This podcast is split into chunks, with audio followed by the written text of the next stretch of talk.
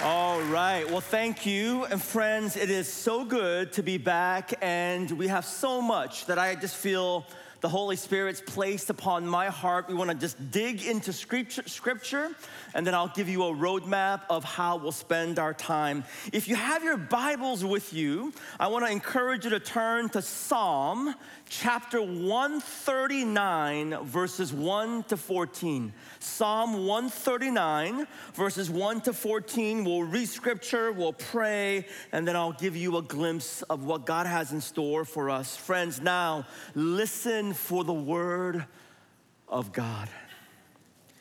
You have searched me, Lord, and you know me. You know when I sit and when I rise, you perceive my thoughts from afar. You discern my going out and my lying down. You are familiar with all my ways. Before a word is on my tongue, you, Lord, know it completely. You hem me in behind and before, and you lay your hand before me.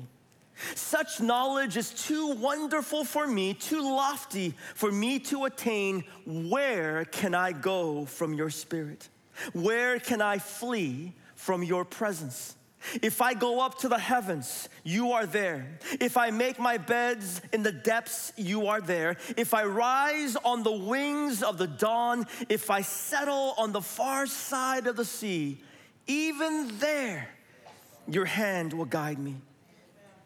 Your right hand will hold me fast. If I say, Surely the darkness will hide me, and the light become night around me, even the darkness will not be dark to you.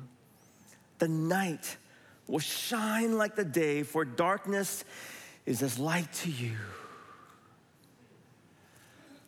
For you created my inmost being. You knit me together in my mother's womb. I praise you because I am fearfully and wonderfully made. Your works are wonderful. I know that full well. Thanks be to God. Amen. Amen. Father, we thank you again so much for gathering us here together for those that are here in the sanctuary, for those that might be watching online, we beseech, we ask, we request, we petition, we pray for the presence and power of the Holy Spirit. Open up the word. God, may the words of my mouth and the meditations of our hearts be pleasing in your sight. And all God's people said, Amen. Amen. So, friends, as you know, you have been on the series in the book of Psalms. And I've been blessed as I've been watching and worshiping with you in the past few weeks, learning from all of the speakers. I'm especially grateful for Pastor Reese because, well, when you began the series, he gave you a framework, kind of a high level view of how even the book of Psalms, it parallels the Torah. And there are five unique parts that are also reflected in the book of Psalms. And so, even as we go deep, I want to zoom out for the first few minutes to give you a bookend as he introduces it. And I want to zoom out as I kind of remind you about the big picture perspective of the book of Psalms. And then I'll share with you um, the area by which we want to zoom in on today. I want to introduce you in zooming out to a Hebrew word called Tehillim. And Tehillim is basically where the word Psalms come from. Tehillim is the Hebrew version. Tehillim translated in Greek is psalmoi, and that's where we get the word currently today of Psalms. And probably the best translation, there's no fully accurate translation, but I think the best translation is that Tehillim Psalmoi is a compilation. It's a, a gathering of poems, hymns, and prayers. So, what is Psalms? Psalms is a compilation as Pastor Reese shared, David writing half of it most likely, and some other authors, some unknown to us, is a compilation of poems, hymns, and prayers. Some of you might be wondering, well, why is it that in the year 2023, uh, we're doing a series on Psalms when it's so way in the back? The reality is, you might not actually know this, but there are pastors and scholars who believe that Psalms, that Tehillim, that Psalmoi is most likely the most read book in the Bible. In fact, some of you, in fact, all of you, probably know a particular verse that has been impactful from Psalms in your life. Now, sometimes you'll know a particular verse, you might not know the exact citation where it is, but when you're going through a, a difficult circumstance, you're going through a crisis, you're going through a situation, you're going through a high moment, you're going through a time where you need God's intervention, uh, it's amazing how scripture just comes out of our very soul. Now, why is that? Danielle Strickland spoke about the fact that when you have songs that you digest and you sing, just as we did, it's amazing how these songs become rooted into our life. Well, that's the purpose of Tehillim, Psalmoi, Psalms. They're hymns, poems, and prayers. For example, remember that verse that says, The heavens declare the glory of God. Have you ever walked around in creation, done a hike or somewhere, and you just look out and you go, The heavens declare the glory? That's from Psalms 19:1. Or how about that verse that says, The Lord is my light and salvation?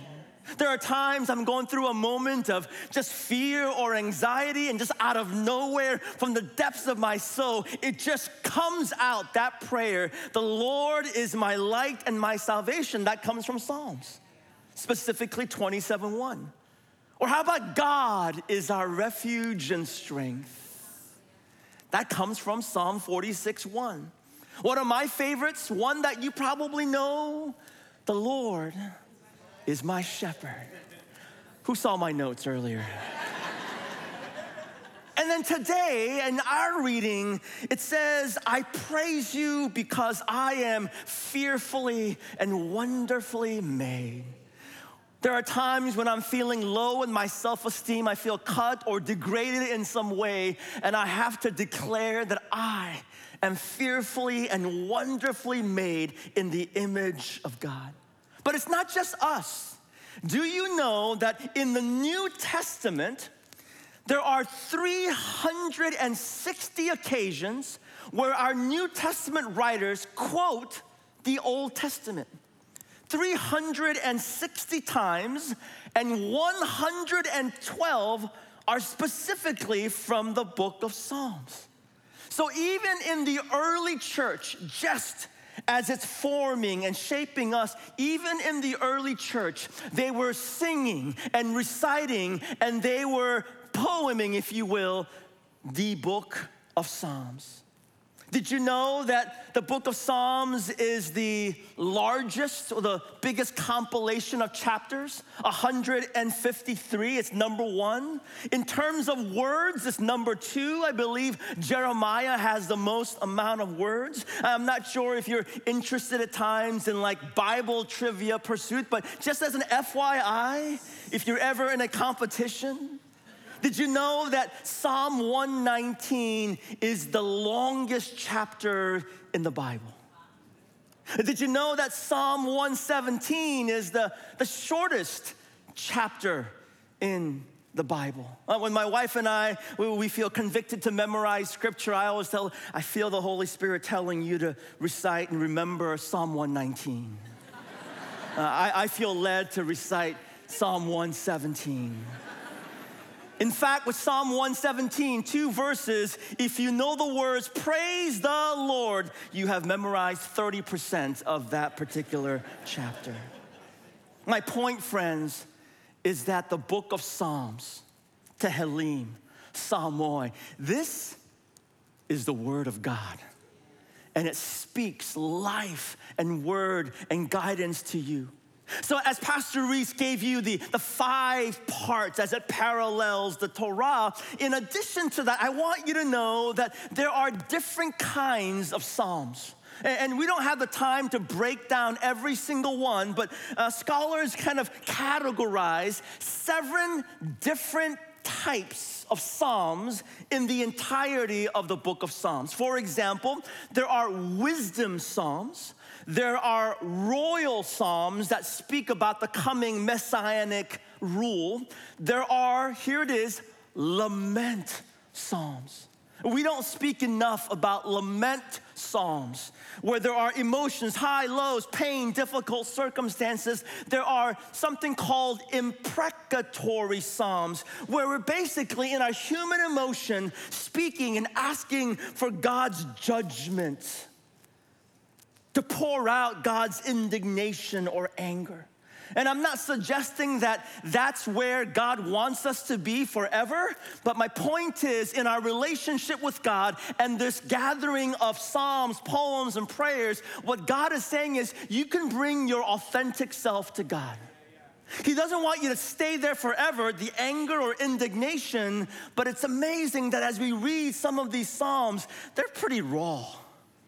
They're vulnerable. The fifth one is thanksgiving songs. The sixth one is pilgrimage psalms that speak about festive psalms for journeys and feasts. And the last one is called enthronement psalms, where we speak about praising God's majestic rule over the entire creation. So today, as we've zoomed out, now I wanna zoom in a little bit. And today, I wanna speak to you about the search for purpose and identity. The search for purpose and identity. And in many ways, these aren't necessarily two different, divergent things. They're very much interconnected to one another. So let me take a stab at trying to explain why identity matters. It's interesting because if you were to do a simple, just an online search for identity, that word, you'll be shocked at the number of queries that are produced. Uh, just this week, I just, just Googled in identity and trillions upon trillions of responses come up in response to the word identity. In the last 20 years, especially, and then escalating up dramatically, the number of books and journals and publications and blog posts and talks centering around identity have just skyrocketed. And my point to you is this whether you are in church, out of church, believer, non believer, faith inclined, not faith inclined, I think as a human being, wherever you might be living on this planet Earth, the notion, the idea of identity is something on our minds and hearts. To give you a simple definition on a personal level, this is what it says identity often refers to a person's sense of self, meaning how they view themselves as compared to other people.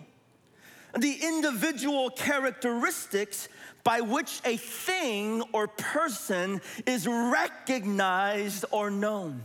Now, we can do a really deep dive into the multiple major spheres of identity that speaks into these things. We don't have that time, but if I were to summarize what I just said with some basic questions, these are all fancy words for human beings when they ask the following questions. It goes like this Who am I? Who am I? I suspect that if you're like me, at many points or stages of our lives, we've asked that question Who am I? And linked to that question, we've also asked, Well, what's my purpose? which is the reason why your church leaders have offered for your formation and discipleship in search of purpose.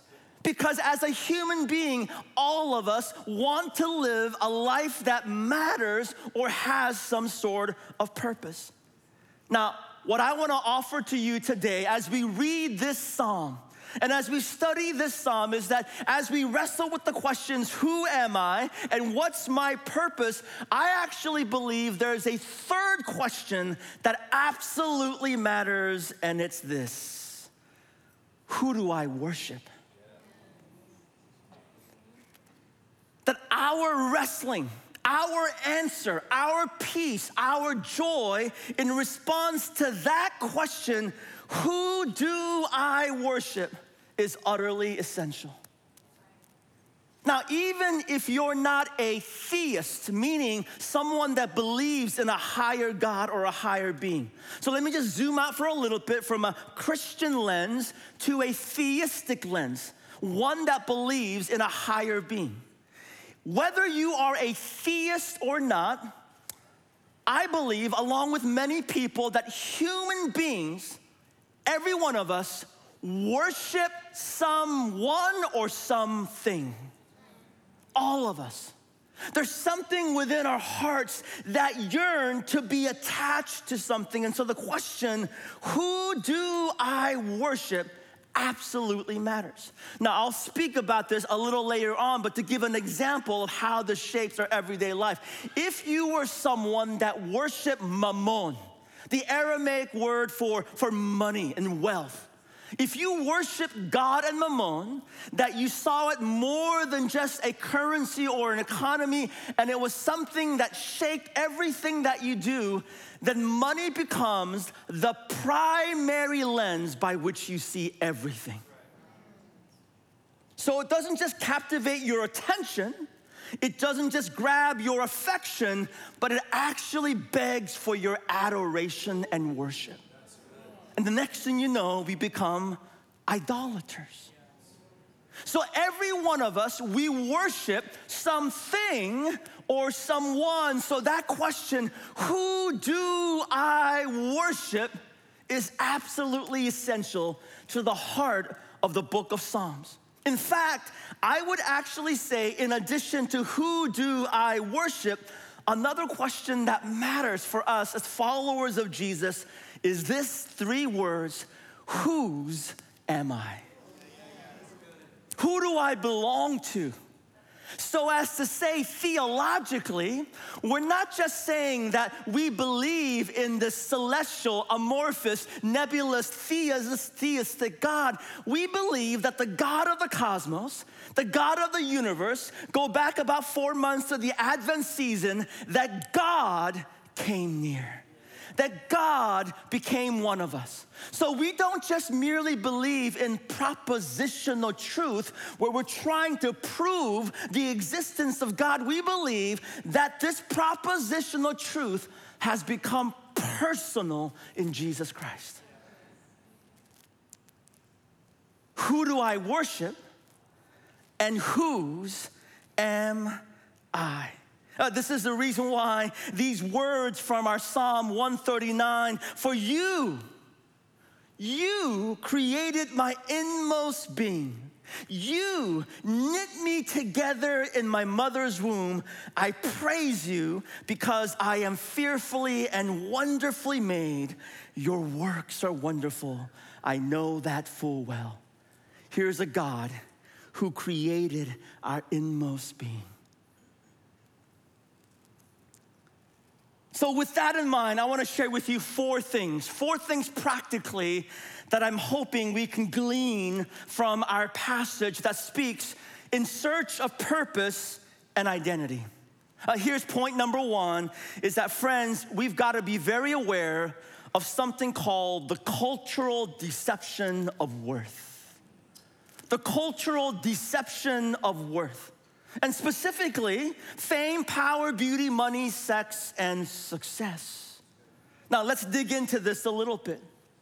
What I don't want you to hear is me saying that everything in our larger culture is bad, erroneous, antithetical to the kingdom of God, or dangerous, but I am saying that in the human search for meaning and purpose, there are many things in our world that's trying to shape our soul to speak about worth and meaning. All of us. And if we're not wise, if we're not discerning, if we're not astute, if we're not guided by the Holy Spirit, if the Word is not a lamp unto our feet, we can be misguided in different ways. You see, if you take advertising 101, for some of you that are into marketing, and again, I'm not suggesting that marketing is bad. I understand that it has its place, but they'll often tell you in Marketing 101 of something called the Power Five or the Power Six. They'll tell you about these elements fame, power, beauty, money, sex and success, and that after much research on the human psychology, on the issues of home, human sociology and anthropology, what they tell us is that these elements are pain points, worth points, or identity points in the human life. So, as a result, if you try and you're wanting to speak and to move someone, you speak to these six elements. That's why a lot of the advertising is around if you drive this car, you'll be successful. And here's the thing the illustration that I want to give you is this I don't care if you drive or not, but for those that do drive, if you were to ask me, Pastor Eugene, define a car. For me, I don't really care about the model, the year, the brand. At the end of the day, an automobile is a mechanical device that is designed to take people from point A to point B. Right? There's lots of elements about speed and horsepower and color and amenities. And that's fine. If you have a, a, newer car, good for you. If you have an older car, good for you. If you drive a Ford, good for you. If you drive a Tesla, good for you. I don't really care. My point is this at the end of the day, it's a mechanical device that takes us from point A to point B. The danger is, and the brilliance of marketing is if they can convince the human being that an automobile designed to take you from point A to point B, an inanimate object, has the power to make you believe that that car is able to speak worth and identity to your human soul. That is both powerful and dangerous. And we've all fallen prey of that. Like we'll look at some cars and go, woo, dang. Uh, I'll give the a very short example. I remember my uncle and aunt some time ago, they gave me a tie for a gift, and it was hideous. it was so hideous. And I know they don't watch YouTube, so it's okay. But it was such a hideous tie, except when I turned the tie over and I saw the name brand. In a moment, in an instant, my entire response to that tie changed because of a name brand because I've somehow been seduced into thinking that it has the ability to speak worth to my soul. It's quite embarrassing, but true. This is the reason why we have to be careful about the cultural deception of worth that everything has its role and its place, but if anything supersedes the lordship of Jesus, then it has the possibility of becoming an idolatry. Now, I'm just gonna give an example, and uh, this is a long point, but it's really, really important. Uh, let me give you an example of something from a hundred or so years ago. Because when I talk about things in a cultural, contemporary context, surely people are to be offended. So let me just take a step back and give you an example from a 100 years ago. In 1928, an example from the American Tobacco Company. Now, we can now agree, whether you smoke or not, we can now agree that smoking universally it's bad for your health. So much that we have rules about secondhand smoking. But in 1928, the American Tobacco Company, and friends, I am reading most of this section from some research that I've done. The American Tobacco Company hired someone by the name of Edward Bernays. He was kind of a young, hotshot marketer with lots of crazy, wild ideas. And his whole premise is that men and women, that people, did not make rational decisions. His whole premise was that people were fundamentally irrational, and the way to change them or manipulate them was to speak on emotional and unconscious levels. Now, the tobacco industry hired him because there was one market in society they could not break into. Okay, and that market was women. So you go back to the 1920s, I mean, people are huffing and puffing left and right. And then they couldn't crack into women because they wanted to make more money. And so as a result, this is what Bernays did. He hired a group of women and got them into the Easter Sunday parade in New York City. Now, there are no oohs and ahs here because clearly you don't know how big the Easter Sunday parade was back then. It was the Super Bowl back during the 1920s to the 40s. It was incredible that he had them participate in it.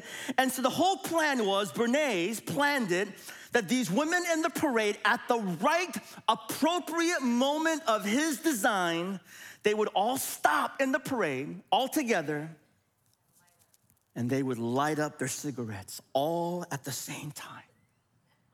Then he hires photographers to take the best flattering photos of the women, which he then passes to every single major national newspaper.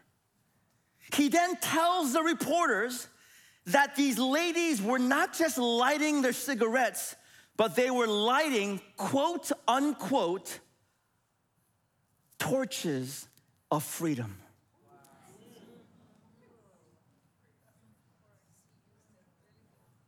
Demonstrating their ability to assert their own independence and be their own woman. Hiring celebrities to advertise, it was Bernays' idea. Creating fake news articles that are actually subtle advertisements for products, that was Bernays' idea. My point to you, friends, is this next thing you know, women are huffing and puffing. You'll be shocked to see advertisements in the 30s and 40s of women who are pregnant huffing and puffing. Beware of the cultural deception of worth. Let's get into point number two and it's gonna get a little serious here, but let's just do it. Here's point number two the devil is real and seeks to exploit our weaknesses. Now, the reason why I get a little nervous about this is eh, eh, the privilege I've had to travel to different places and countries, and uh, sometimes when I speak about the devil is real, responses vary. Some people fold their arms like this and they get a little uncomfortable anytime you mention spiritual warfare or the devil or Satan or Beelzebub, whatever word you want to use. Some people that are coming from a more Pentecostal, charismatic background, they're hollering, waving their hankies, they're throwing their shoes at me. It's different responses to different things. But my point to you is this, and this is very important my point to you is, friends, the devil is real. I don't have all of the specifics. I can't rationalize everything in a 20 point sermon, but all I know is the devil, spiritual warfare is biblical, and the devil is real. And if the devil is real, it seeks to exploit our weaknesses. Now, there are two gigantic, mammoth mistakes that Christians today make about the devil. I want to talk about this. But to illustrate that, if I were to ask you rhetorically, what's the opposite of God? If you're like 98, 99% of Christians that I've spoken to, the first automatic response, the opposite of God is Satan. And therein lies the mistake. Here's C.S. Lewis, the brilliant theologian from the UK, who speaks about this tension. He was giving a talk at Magdalen College in Oxford on July 5th, 1941, and this is what he has to say about the opposite of God. Listen to this quote, there is no uncreated being except God. God has no opposite. The proper question is whether I believe in devils. I do. That is to say, I believe in angels, and I believe that some of these, by the abuse of their free will, have become enemies to God. Satan, the leader of dictator of devils, is the opposite, not of God, but of Michael, the archangel. So, what are the two big mistakes? Mistake number one is if you're a Christian today in 2023 and you go, devil doesn't exist, it's a myth, it's a lie, it's a sham, it's nothing, and you're being foolish. Yes. Yes. The second mistake is that we cower in fear to the devil. We give it too much authority. We give it too much airtime. We give it too much real estate in our minds and hearts. You're aware of it, you're sensitive to it, but there is no authority beyond the name of the Lord Jesus Christ. So, if we live in that wisdom of acknowledging both things, then I would say we have to be realistic about acknowledging that the devil, who is real, also has an agenda. If Jesus' agenda, if God's agenda is life and life abundant, then the devil's agenda, being a liar, a deceiver, is to, is to exploit our weaknesses. Friends, think about this for a second. I don't know if you're a competitive person or not, but if you are and you like board games or sports and what have you, like everything is fine until someone says, let's keep score right? Everything before that is like nice fellowship, right? So in our family, we love playing board games, but our kids will tell you they're in their 20s and they still cry when they play me. Because we're keeping score. And I will crush them in Monopoly. All right? I'm not a pastor when I'm playing Monopoly. Like you land on my property, you pay up. Me give another example. Let's just say Pastor Reese and I are playing ping pong.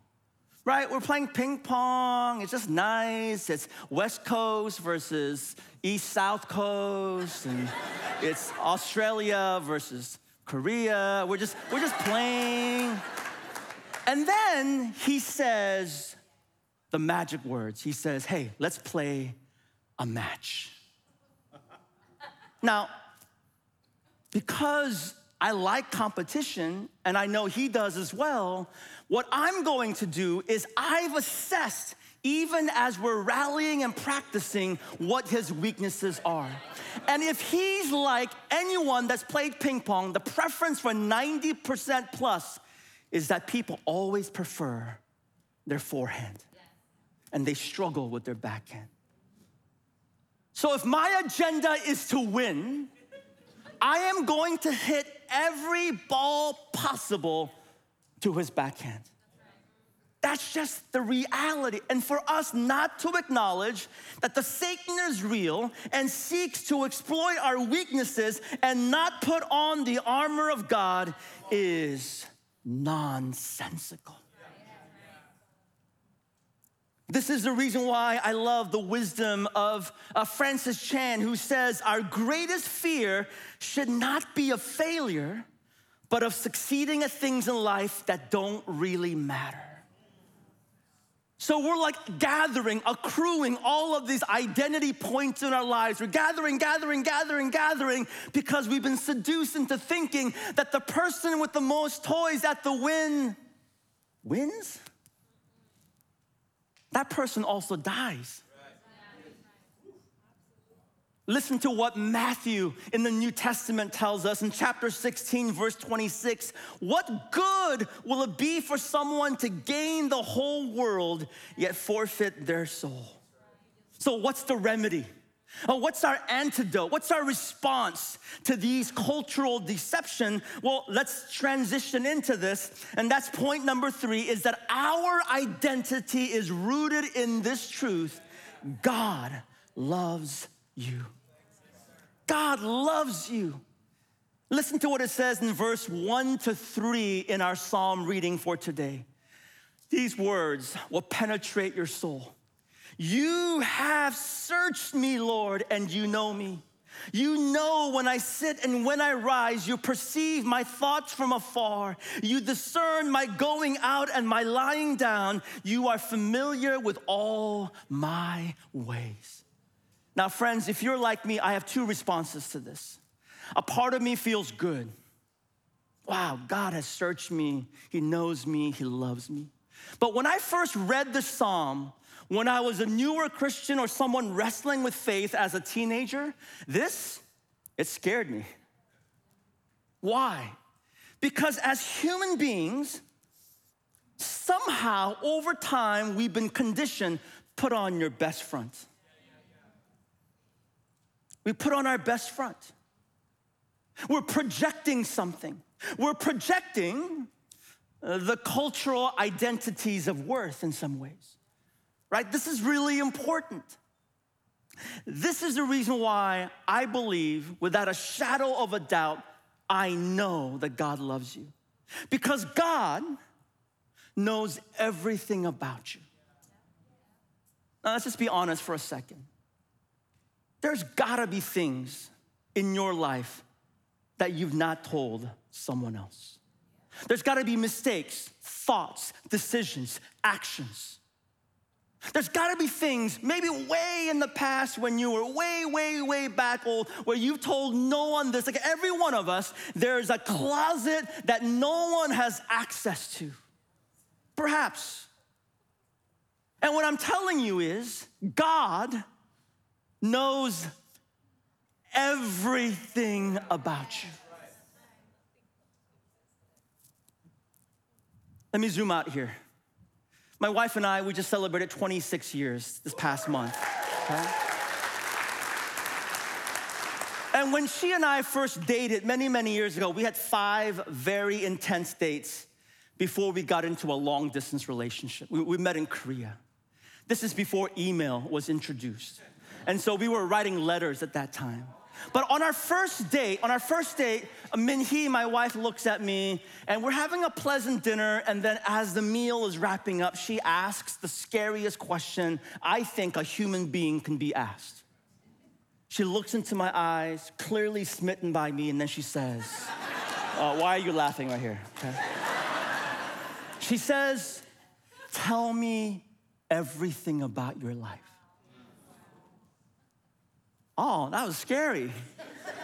In that moment, I was gripped by fear. In that moment, I was wrestling with the question do I tell her everything or do I tell her the Christian version? Uh, it's not my intent to deceive, but the Christian version is like um, Minhee. Um,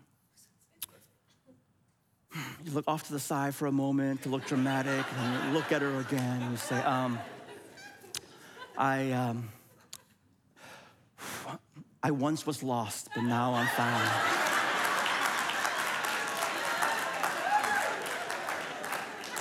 but why? Why? Because in that moment, I was wrestling with this question if this person knew everything about me, there would be zero chance that she could possibly be interested in a second date. God knows everything about you. And how do we know God loves you? He's still here.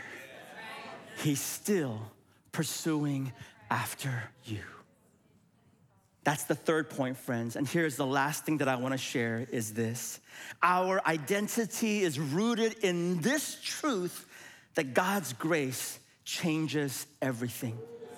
Now, in verse 7 and 8 and 9 and onward, David, kind of under the layers of what he's saying, under this majestic psalm, this worship psalm, he's also acknowledging that he's lived a life in such a way that there were moments he sought to hide from God.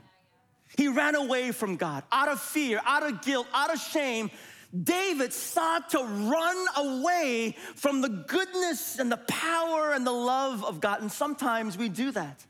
Right now, even as Christians, we might be cowering in fear, and I want you to realize no matter who you are, what you've done, nothing is greater than the grace of Jesus Christ. Grace changes everything, and it changes you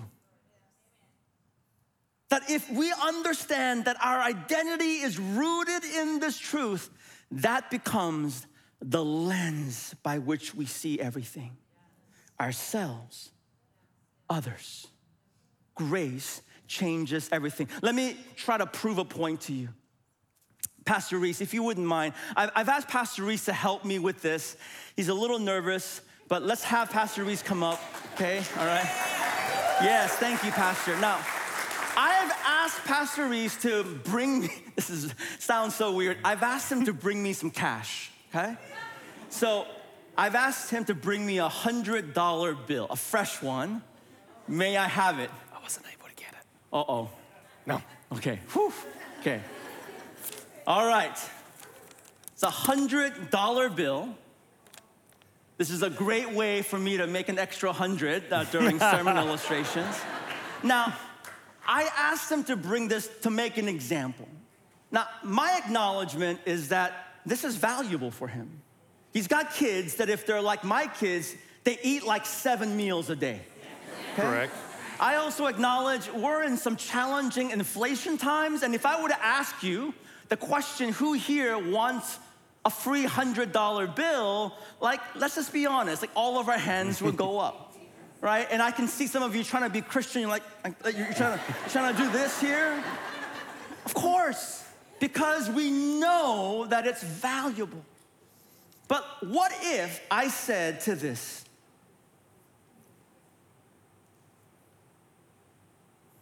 You are worthless and you amount to nothing. I can't use you. You're a failure and you bring shame to me. Just get out of my presence. You disgust me. You still want this? Yeah.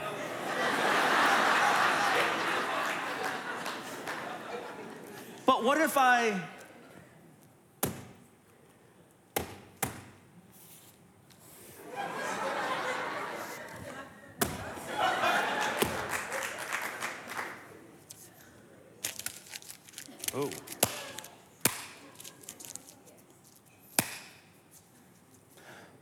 Sorry, man. Yeah. Uh, you still want this? Uh huh.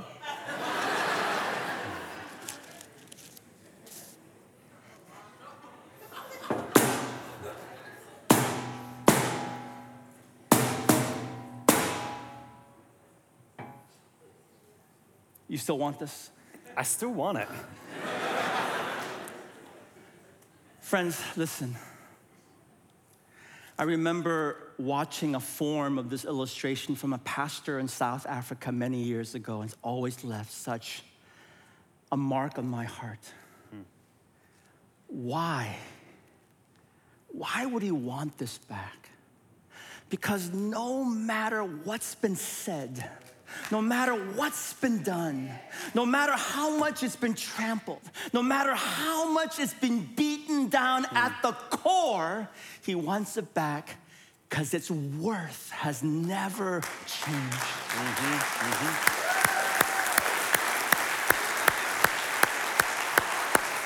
Friends, listen. Tim Keller says this about the gospel. The gospel is this we are more sinful and flawed in ourselves than we ever dared believe, yet at the very same time, we are more loved and accepted in Jesus Christ than we ever dared hope. Amen. Amen. May the gospel, may the gospel of Jesus Christ be your identity.